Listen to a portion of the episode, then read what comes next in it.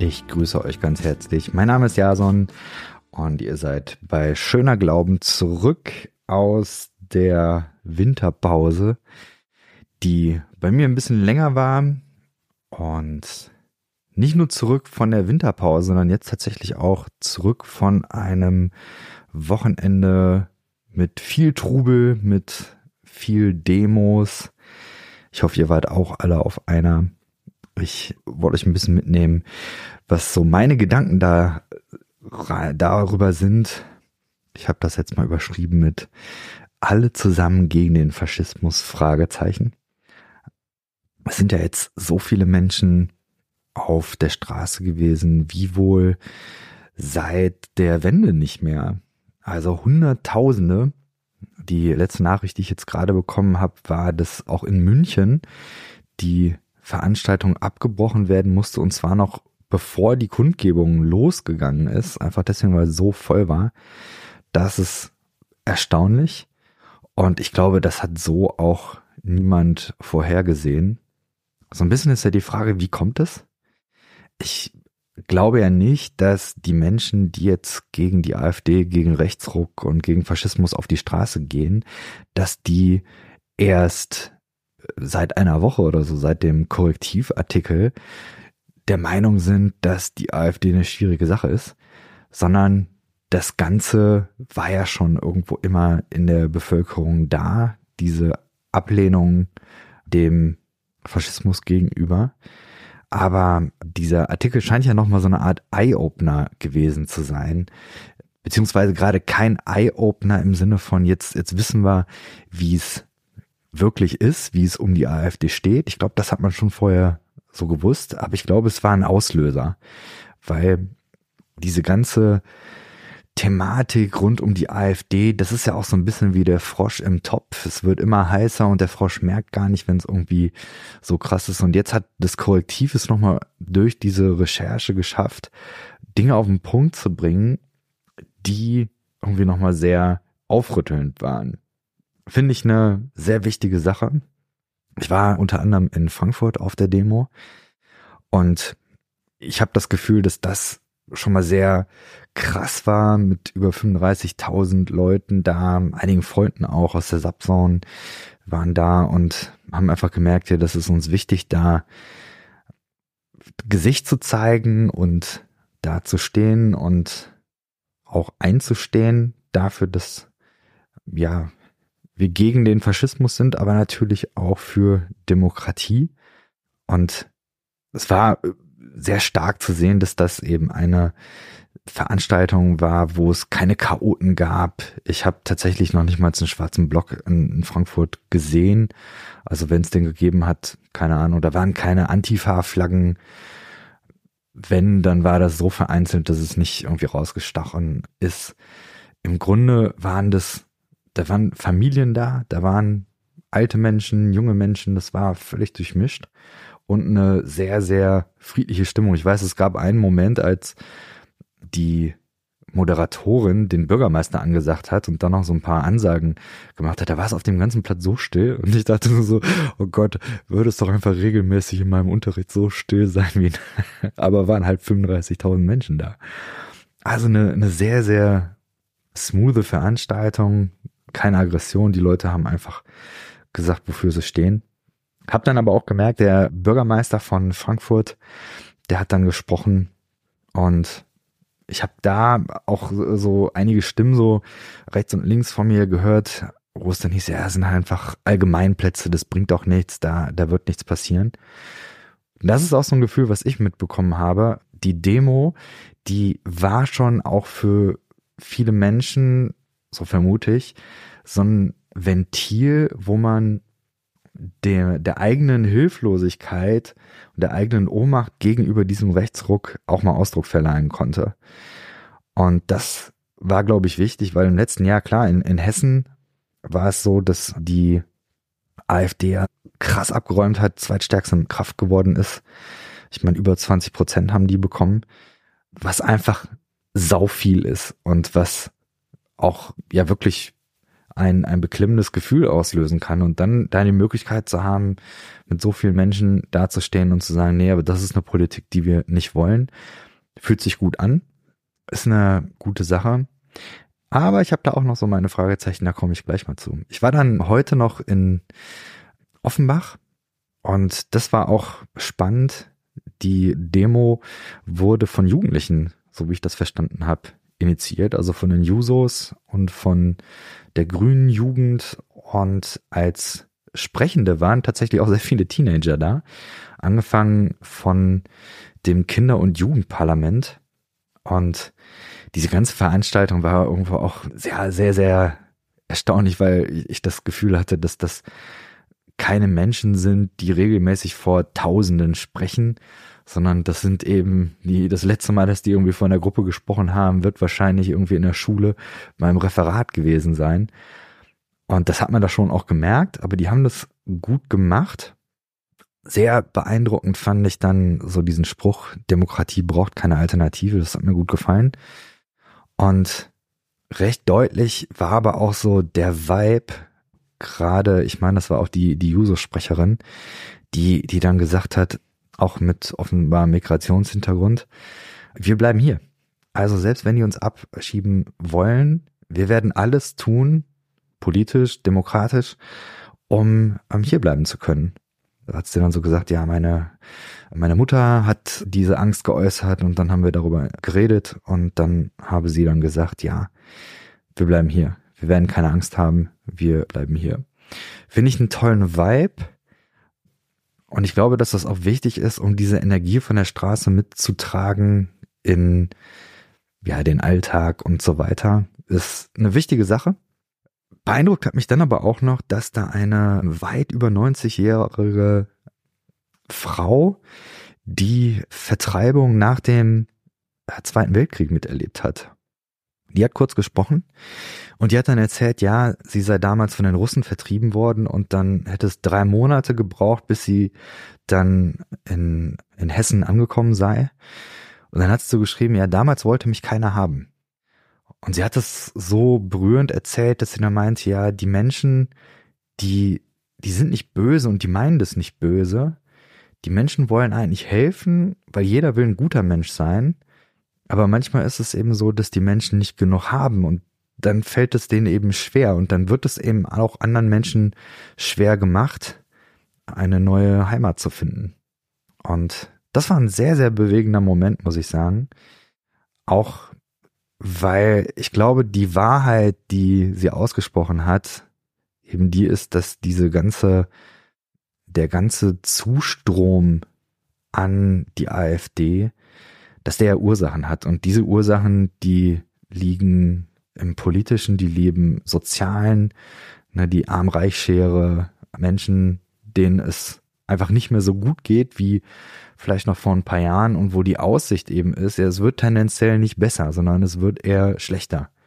Und das sind Dinge, die Nährboden sind für Rechte, für Rechtsradikale und für ja, faschistische Ideen, dass man dann sagt, ja, Demokratie hilft uns nicht und die Parteien, die in der Regierung sind, die helfen uns nicht. Und dann wählt man äh, Protest. Das ist wahrscheinlich Teil dessen, Teil der Analyse dessen, warum die AfD so stark dasteht. Thilo Jung hat das, finde ich, in einem Beitrag recht gut so auf den Punkt gebracht. Und er hat da auch nochmal den Bezug zu der Forderung nach dem AfD-Verbot gebracht.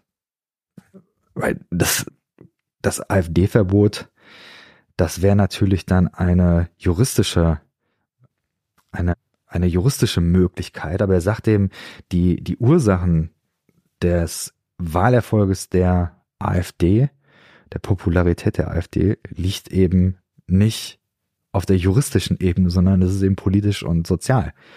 Und wenn man jetzt mit einer juristischen Keule kommt, dann sind ja diese sozialen Probleme immer noch da. Und da, glaube ich, hat er recht, das, das stimmt schon was.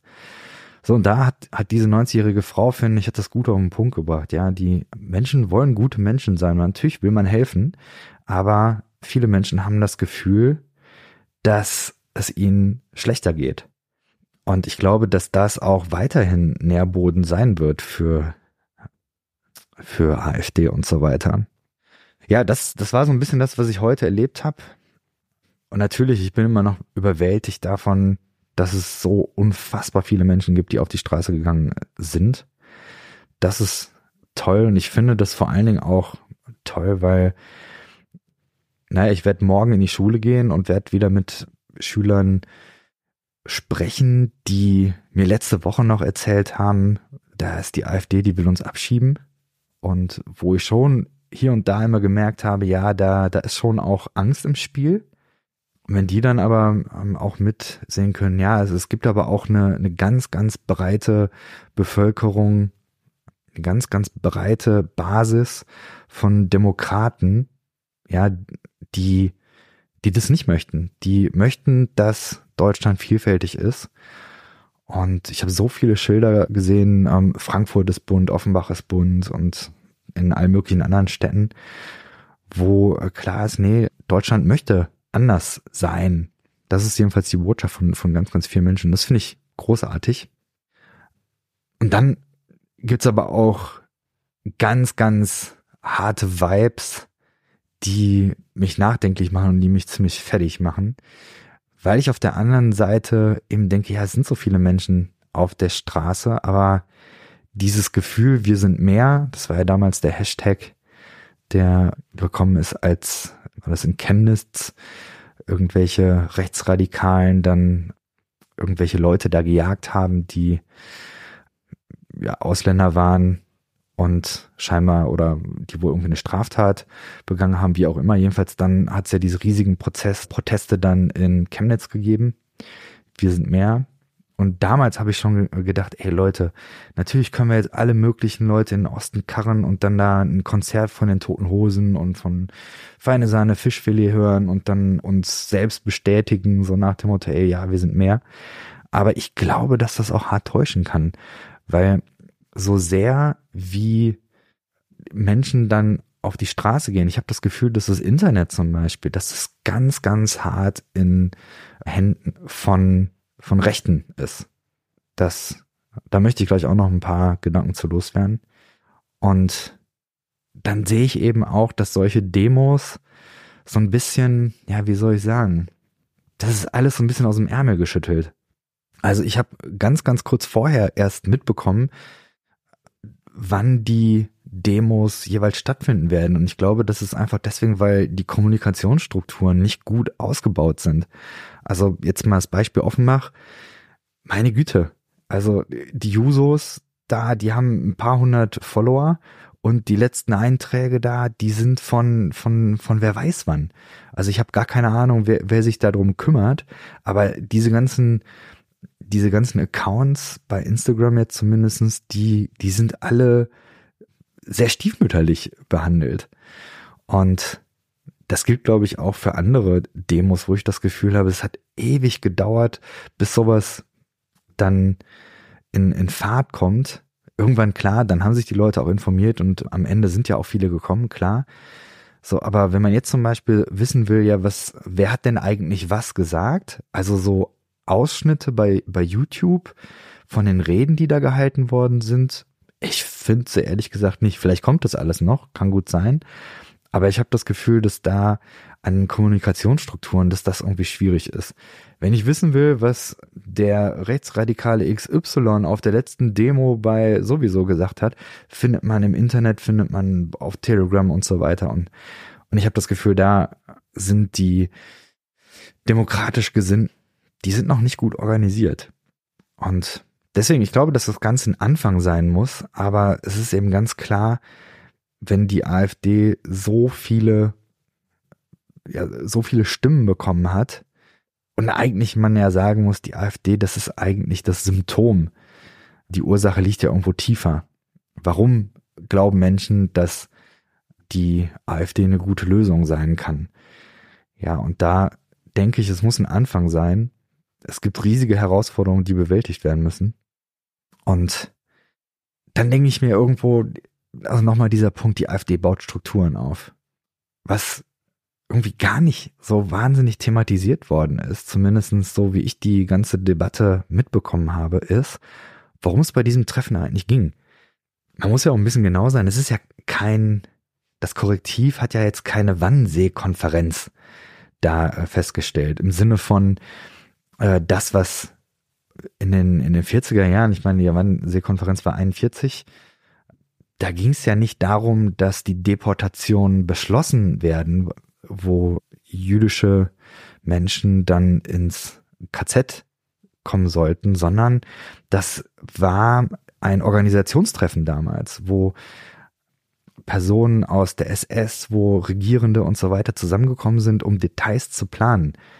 So, aber das ist ja nicht das gewesen, was ähm, jetzt bei, bei Sellner und wie sie alle heißen, da in, in Berlin stattgefunden hat. Das war ja nicht so ein Treffen. Das war ja noch nicht mal ein offizielles AfD-Treffen, sondern diese, dieses Treffen war ja im Prinzip, ich, ich würde es vielleicht sagen, es ist ein Pitch gewesen. Also es ist ein Treffen gewesen, wo Leute hingekommen sind, die verdammt viel Geld haben, die als Eintritt 5000 Euro bezahlt haben, um dann sich verschiedene Vorträge anzuhören von Ideen, von Projekten, die Potenzial haben, um dann zu sagen, ja geil, dieses Projekt, da möchte ich rein investieren.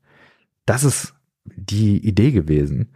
Und deswegen wurde da jetzt auch nicht so ewig wahnsinnig viel über, in Anführungszeichen, Remigration gesprochen, sondern es war zum Beispiel ein Treffen, wo es darum ging, dass man Social Media Agenturen oder zumindest eine Agentur gründen wollte, die solche rechte Politik pushen kann.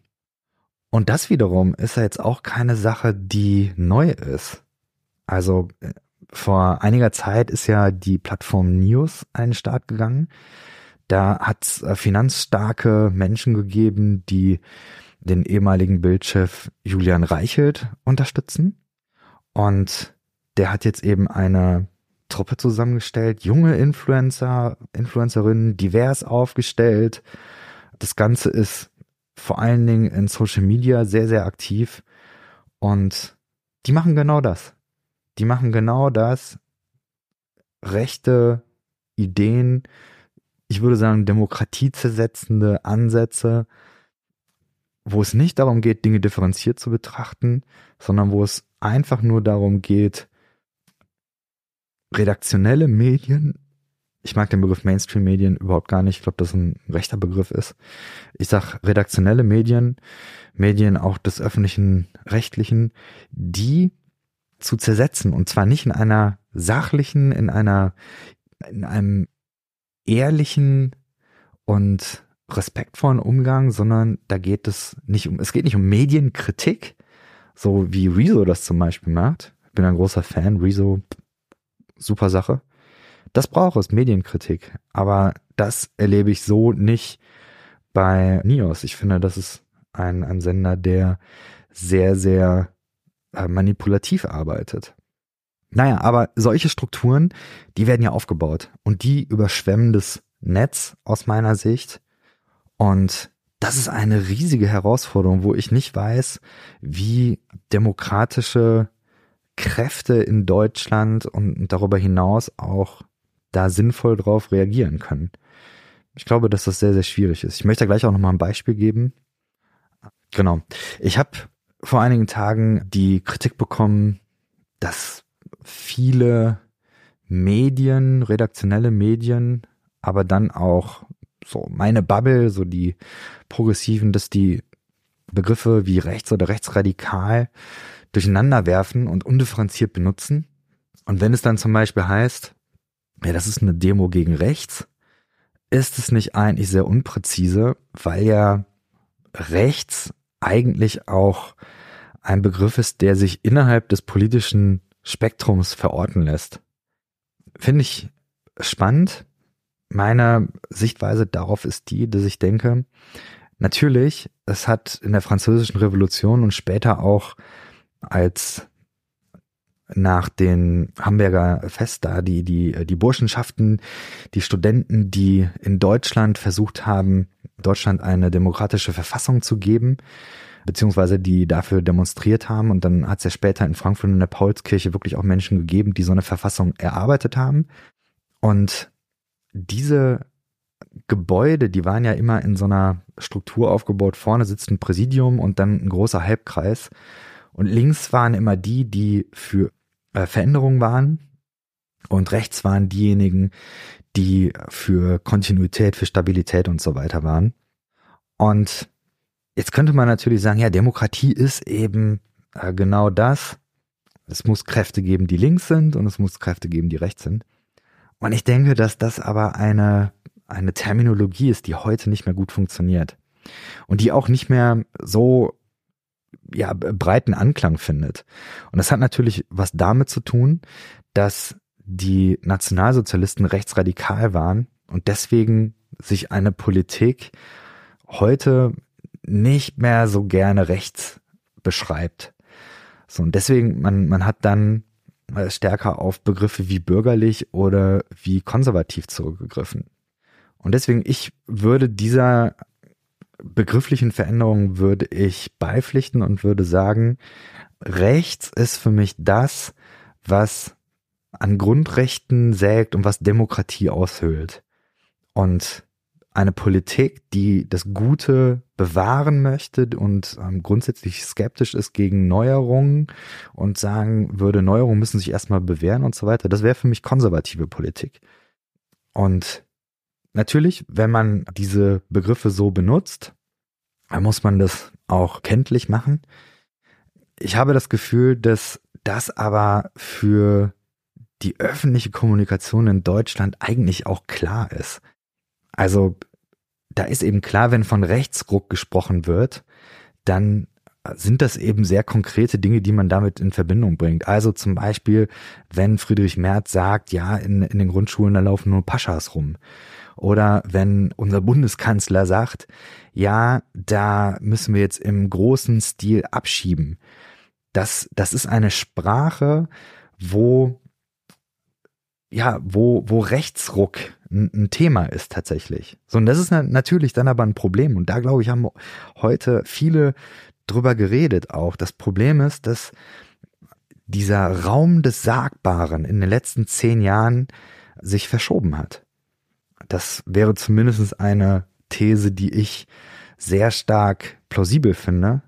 Und das hat sehr, sehr viel mit der AfD zu tun. Das hat sehr viel auch mit Trump zu tun natürlich, aber in Deutschland eben mit AfD und anderen rechten Kräften, die es geschafft haben, in, im, im Internet den Raum des Sagbaren immer weiter nach rechts zu öffnen. Angefangen, also ein Beispiel wäre ja zum Beispiel, damals hat es ja äh, Beatrix von Storch gegeben, die gesagt hatte, man müsste jetzt auf Flüchtlinge schießen, die jetzt in Anführungszeichen illegal in Europa einreisen, in Anführungszeichen deswegen, weil wenn jemand hier einreist und sagt, ich brauche Asyl, ist es keine illegale Einwanderung, sondern es ist eben ein, ein laut Genfer Konvention, es ist das Recht von Menschen, die auf der Flucht sind, um Asyl zu bitten. So, deswegen ist es nicht illegal. Aber damals hatte sie ja dann gesagt, ja, auf Flüchtlinge schießen.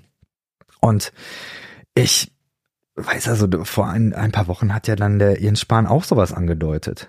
Ja, man müsste notfalls auch Gewalt anwenden, um die Menschen an den EU-Außengrenzen äh, wegzuhalten. So, wo ich denke, ja, das ist krass, weil das sind Aussagen, die vor zehn Jahren eben ein absoluter Tabubuch waren und heute juckt es einfach niemanden mehr. So. Beziehungsweise vielleicht juckt es die Leute schon, deswegen sind ja so viele auf der Straße und, und sind gegen Rechtsruck. Aber das wäre eben eine Sache, das muss sich wieder ändern. Also in, in Politik und in Medien muss eine andere Sprache geführt werden. Es muss das, das Sagbare muss wieder in, in humane Sphären kommen. Und bestimmte Dinge dürfen einfach nicht ähm, Teil des öffentlichen Diskurses sein. Und das ist für mich keine Cancel Culture, sondern das ist die Frage, kriegen wir es hin, human miteinander umzugehen? Genau. Ich habe mich auch ein bisschen damit auseinandergesetzt ähm, in den letzten Tagen, wie eigentlich die AfD auf diese ganze äh, Thematik jetzt reagiert. Es hat ja verschiedene Beiträge gegeben. Die Frau von Storch hat ein, ein, ein recht viel, ein recht virales Video aufgenommen. Äh, Alice Weidel hat ein Pressestatement gegeben bei Tiches Einblick in einem rechten Blog hat einen, einen Artikel gegeben und auch bei News hat es Artikel gegeben. Ich habe mir das angeguckt und da auch so ein paar Gedanken zu.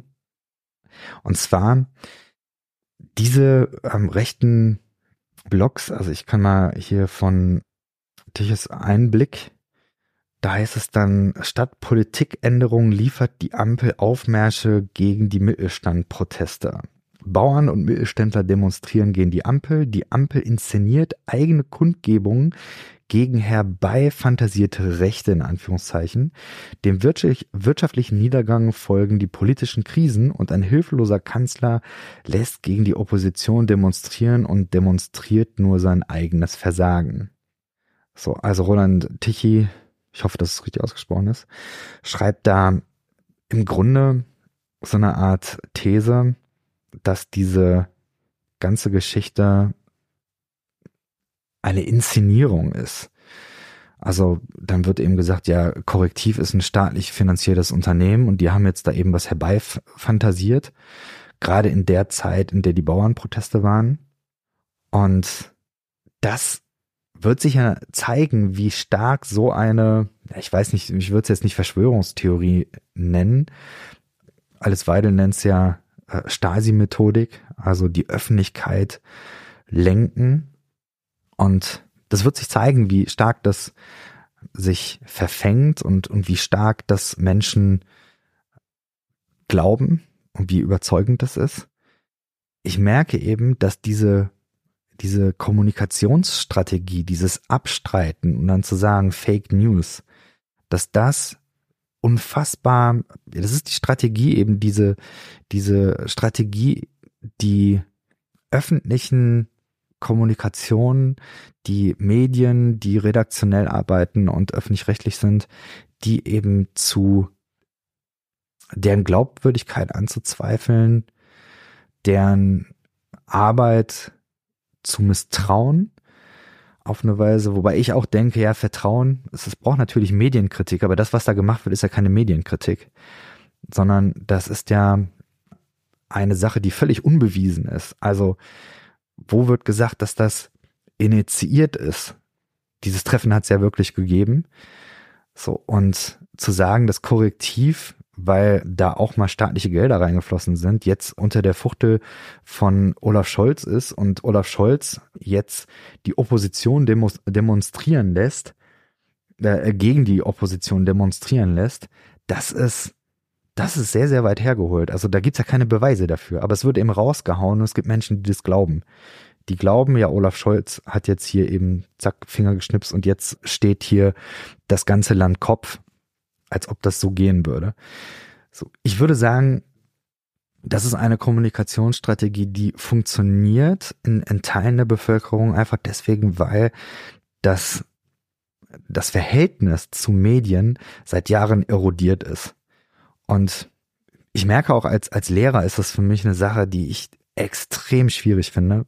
Ich das Gefühl habe, dass irgendwo von der Gesellschaft dann auch erwartet wird, ja, die, gerade die Deutsch- und Geschichtslehrer, innen, die müssen es jetzt richten, die müssen irgendwie den Menschen beibringen, kritisch zu denken und Zeitung zu lesen und sowas am Ende dann hinterfragen zu können, durchschauen zu können.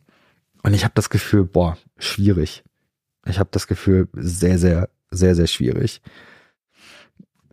Weil da einfach die, die Infrastruktur und, und, also das, das kommt im Unterricht so nicht vor. Das ist sehr, sehr schwierig auf verschiedenen Ebenen. Das ist aber einfach so ein Gefühl, was ich mal ausdrücken möchte. Das ist genauso wie das, was ich vorhin meinte.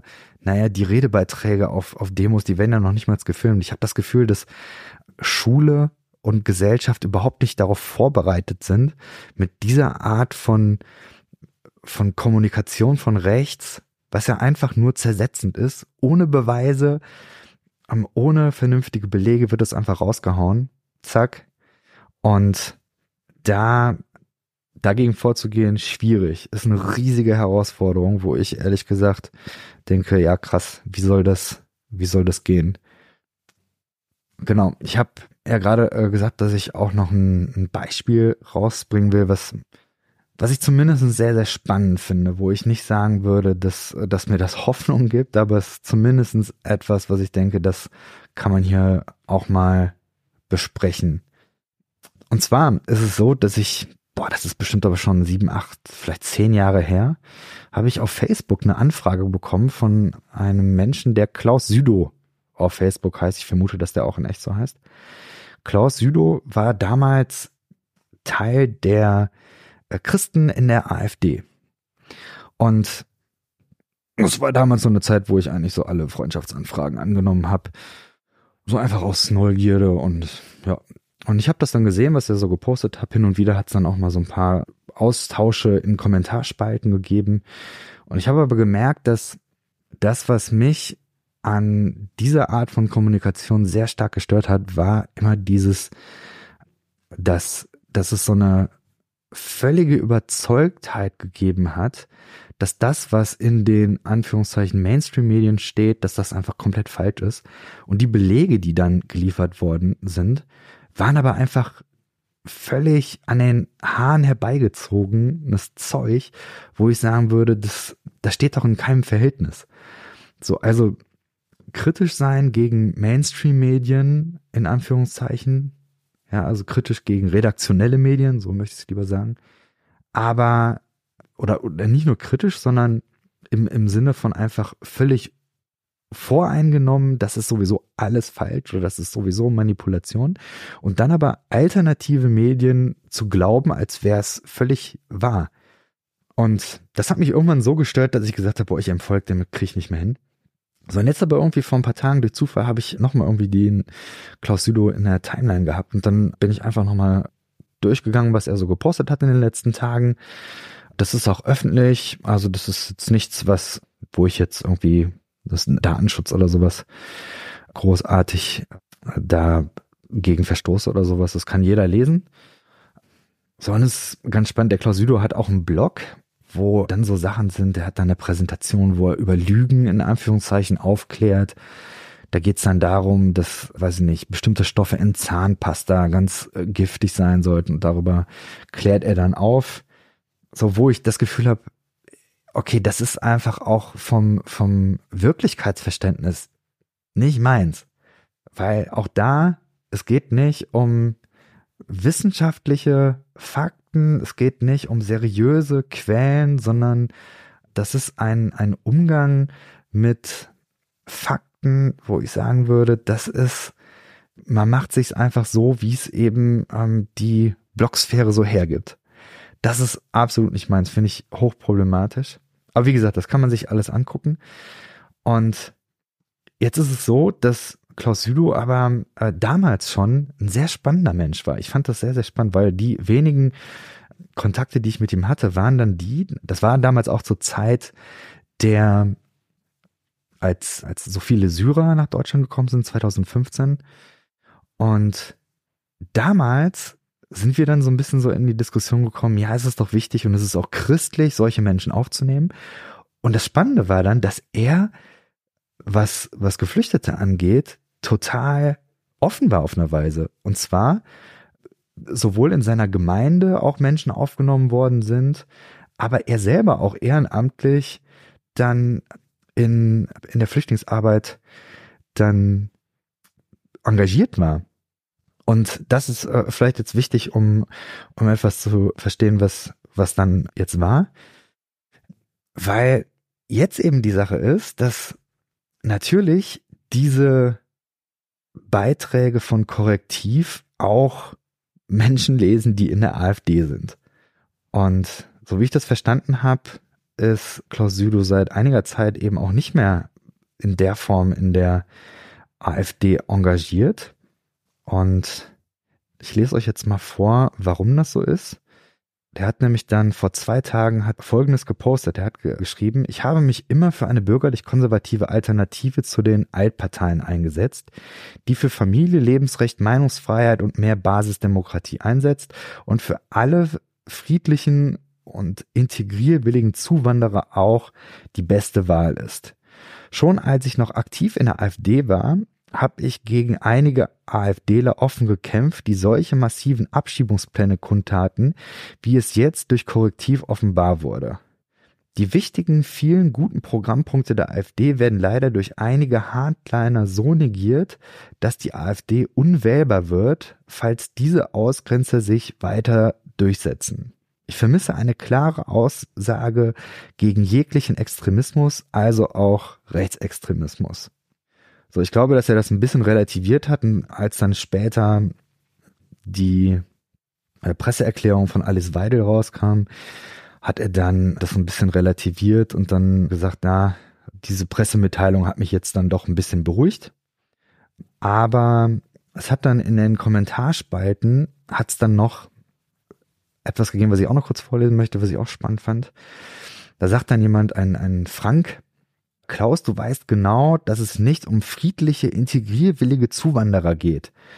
Du setzt bei deinen Aussagen gerade die Lügen voraus, die Korrektiv über dieses Treffen verbreitet hat. Und dann antwortet Klaus, Südo, warum wird das nicht sehr deutlich abgegrenzt? Die sieben Kinder des Schwagers aus Sierra Leone haben Angst vor der AfD, abgeschoben zu werden, obwohl sie hier Top-Fachkräfte in der Forschung innehaben. Bekannte aus der Gemeinde, der Vater aus Nigeria, die Tochter kürzlich Goldmedaillengewinnerin in Olympia in China haben Angst, gute Bekannte mit fünf hochintelligenten Kindern, der Vater aus Uganda haben Angst und so weiter.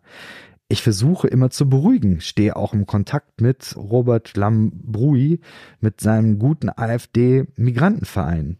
Anstatt diese Menschen zu gewinnen, werden sie massiv vor den Kopf gestoßen. Es tut mir leid, ich habe allein fünf Enkelkinder mit Migrationshintergrund.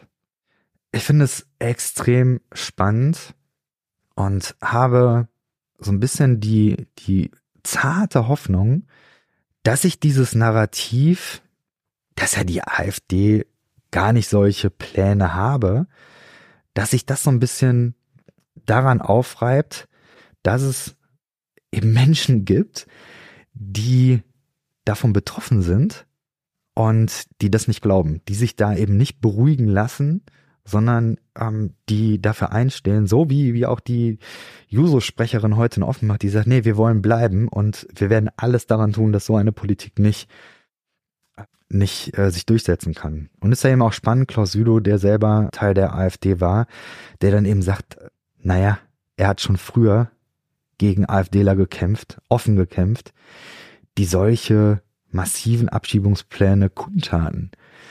Also es scheint ja so zu sein, das Korrektiv da möglicherweise einen Nerv getroffen hat. Ich finde es auch sehr spannend, wenn ich mir diese alternativen Medien da durchlese, sei es jetzt News, sei es jetzt Tichys Einblick. Wenn ich da sehe, wie da argumentiert wird, dann ist es ja, ist krass, weil da wird dann eben äh, gesagt, da werden jetzt dann ja äh, teilweise dann eben Leute in Interviews dann vor die Kamera gelassen, die bei diesem Treffen, was Korrektiv ähm, dokumentiert hat, dabei waren und die dann sagen, ja, das, das war ja gar nicht so. Und das ist spannend, da gibt's unter anderem dann auch, ich meine bei Nios war's, ein Interview, gibt's gibt's an mehreren Stellen. Und da geht's dann eben sehr stark darum, naja, aber Sellner, der äh, Martin Sellner, der von der identitären Bewegung ja diesen Masterplan vorgestellt hat, der Sellner, der hat ja gar nicht von Deportation oder Vertreibung gesprochen. Also stimmt das nicht, was in den öffentlichen Medien da gesagt wird. Und ich habe das Gefühl, dass das eine Sache ist, die, können, die ich kann mir eigentlich nicht vorstellen, dass das verfängt. Weil es ist ja ganz klar, dass die Terminologie in diesem Treffen eine andere war. Man hat von Remigration gesprochen. Und die Medien, die das aufgegriffen haben, wollen diesen Begriff nicht in der Art weiter produzieren, was nicht gut geklappt hat, aber man hat deswegen gesagt, nee, eigentlich ist es eine Deportation. Und deswegen sind diese Begriffe überhaupt im Umlauf. So, also diese, diese Ausflüchte, die da in solchen Medien Interviews da von, von News oder von Thies Einblick, ich, ich muss es nochmal nachgucken, wo es jetzt genau war. Das ist natürlich dann schwierig. So, und das ist jetzt ein Beispiel rausgegriffen. Man könnte natürlich, es sind ja tausende Seiten, die da mittlerweile an, an Material, die, die da von, von solchen rechten Medien da produziert werden. Das ist ja sehr, sehr viel. Das kann ich jetzt nicht alles äh, durchsprechen. Ich habe jetzt einfach ein Beispiel rausgenommen und möchte aber nochmal anlehnt dann an äh, Klaus Südow, dann denke ich, ich hoffe einfach, dass sich das nicht verfängt, sondern dass, dass die Leute das durchschauen können. Und dass dass deswegen auch da eine breitere Basis gegen diese faschistischen Ideen ja sich formieren kann und da auch breiter breiter dann politisch aktiv werden kann. Mich hat's schon auch enttäuscht. Ich habe das Gefühl, dass sehr sehr wenige christliche Influencer innen das auf dem Schirm hatten ich beziehe mich jetzt auf diejenigen, die jetzt nicht etwas mit der Landeskirche zu tun haben. Im Katholischen bin ich nicht so mit drin, da kann ich es nicht so genauso sagen, aber viele Landeskirchen haben natürlich sehr schnell und sehr deutlich reagiert. Es hat unter anderem dieses Meme, diese Meme-Vorlage gegeben, Fahrpersonen gegen rechts oder dann auch ChristInnen gegen rechts. Ich habe das nicht gemacht, ehrlich gesagt, weil mich das aufgeregt hat. Nicht, weil ich finde, dass man nicht gegen rechts rein sein sollte, sondern dass jetzt da auch nochmal so diese klerikale, ich weiß es nicht, dieses, es gibt Fahrpersonen und es gibt Christinnen. Ja, sorry, ey, ganz ehrlich. Nee, da habe ich dann lieber andere Inhalte geteilt, das, das fand ich doof. Ich fand spannend, es hat auch noch eine andere Kritik gegeben. Eine Pfarrerin, ich meine sie, sie heißt Böck mit Nachnamen, Sorry Leute, ich bin so schlecht mit Namen. Ich hab's leider echt mit Namen nicht so. Aber die hat in, in einem Beitrag, hat die das irgendwie sehr, genau, Anna Böck heißt sie, Pfarrer to go auf Instagram. Die hat sehr, sehr spannende Beiträge gemacht. Und der, der, der, der Tenor war so ein bisschen, Leute, jetzt macht ihr alle eure Kacheln und jetzt geht ihr eben auf die Straße, was ja irgendwo auch wichtig ist. Aber die Frage ist doch nicht, ob du in so einer Hochburg wie Köln, München oder Hamburg mit Hunderttausenden auf die Straßen gehen kannst, sondern dass du, ob du irgendwo in, in den rechten Hochburgen irgendwo in Thüringen auf dem Land oder so im, im Schwarzwald, ne, wie heißt das?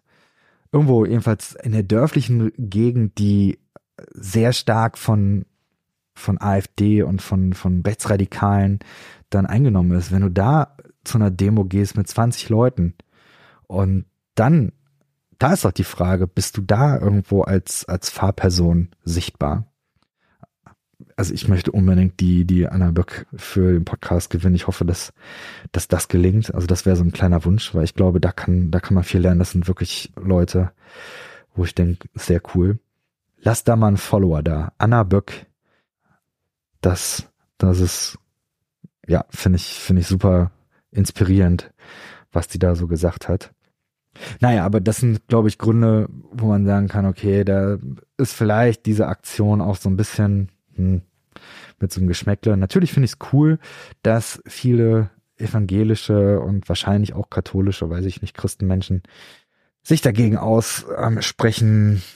Wahrscheinlich auch viele Postevangelikale, aber gerade so die Reichweite, Reichweiten starken, ich muss sagen, was, also warum kommt da von den Evangelikalen so wenig? Und ich habe einen Post geschrieben bei Threads, wo ich gesagt habe, ich verstehe es nicht. Mich, mir tut es weh. Also das ist wirklich so, dass ich denke, ach Leute, es wäre so wichtig, dass da jetzt was gesagt wird und dass Evangelikale da mit im Boot sind. Tja, aber ich weiß nicht, inwiefern sie das sind. Ich, ist für mich echt so eine Sache, wo ich mir unsicher bin, kann man auf die zählen? Oder ist es, ist es so, dass, dass diese ganze Thematik an der Mehrheit der Evangelikalen irgendwie vorbeigehen? Ich habe letzte Woche da auch einen Post zugemacht. Es hat ja so eine Diskussion gegeben online, ob, ja, kann man eigentlich die AfD wählen und sich Christ nennen? Hat Per hat, Per Asmussen von Glaubensweite hat da deutlich Stellung bezogen und auch Quinton Caesar hat da äh, gesagt, nee, ganz ehrlich, Gott ist parteiisch und wenn du die AfD wählst, dann na, bist du kein Christ. Ich habe eher, weiß ich nicht, ich, ich kann das auf der einen Seite verstehen und habe dann aber trotzdem gesagt, eigentlich müssen wir die Frage umformulieren. Wir müssen fragen, warum sollten wir eigentlich davon ausgehen, dass Christinnen es heute besser machen werden als Menschen in den 30ern, als Christen, Christinnen in den 30ern. Ja, ich habe dann so ein Foto ge gezeigt, wo so eine katholische Nonne sich 1935 ein Autogramm von Hitler geholt hat und dann so ein paar Sachen geschrieben. Ja, damals war die Christenheit nicht sehr wach. Warum sollten wir glauben, dass wir es heute besser machen?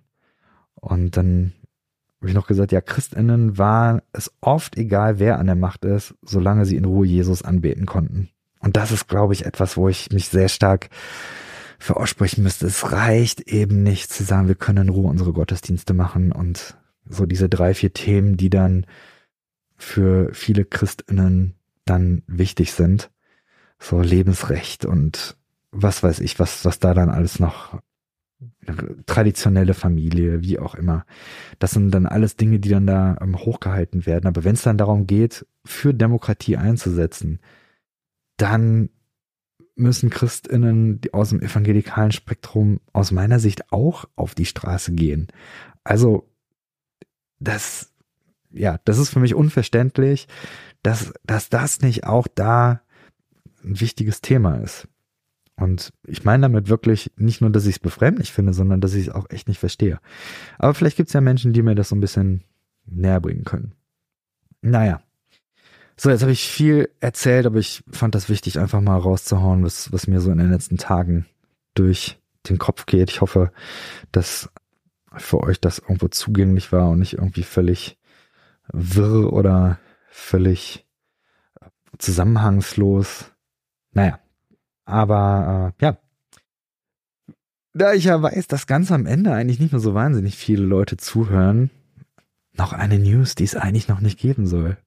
Man kann mein Buch bereits vorbestellen auf, auf Amazon. Das wird demnächst wird das nochmal deutlicher kommuniziert, aber ihr könnt ja mal suchen. Es wird eine Buchveröffentlichung geben. Gott kann auch nicht alles und man kann es vorbestellen. Ja, liebe Leute, ich hoffe, dass ihr eine gute Woche habt und genau, es geht wieder los. Hoffe, demnächst jetzt wieder sehr regelmäßig Inhalte rausbringen zu können. Hab schon viele Ideen. Bin gespannt, was sich dieses Jahr so entwickeln wird. Bleibt demokratisch und ich sag bis bald.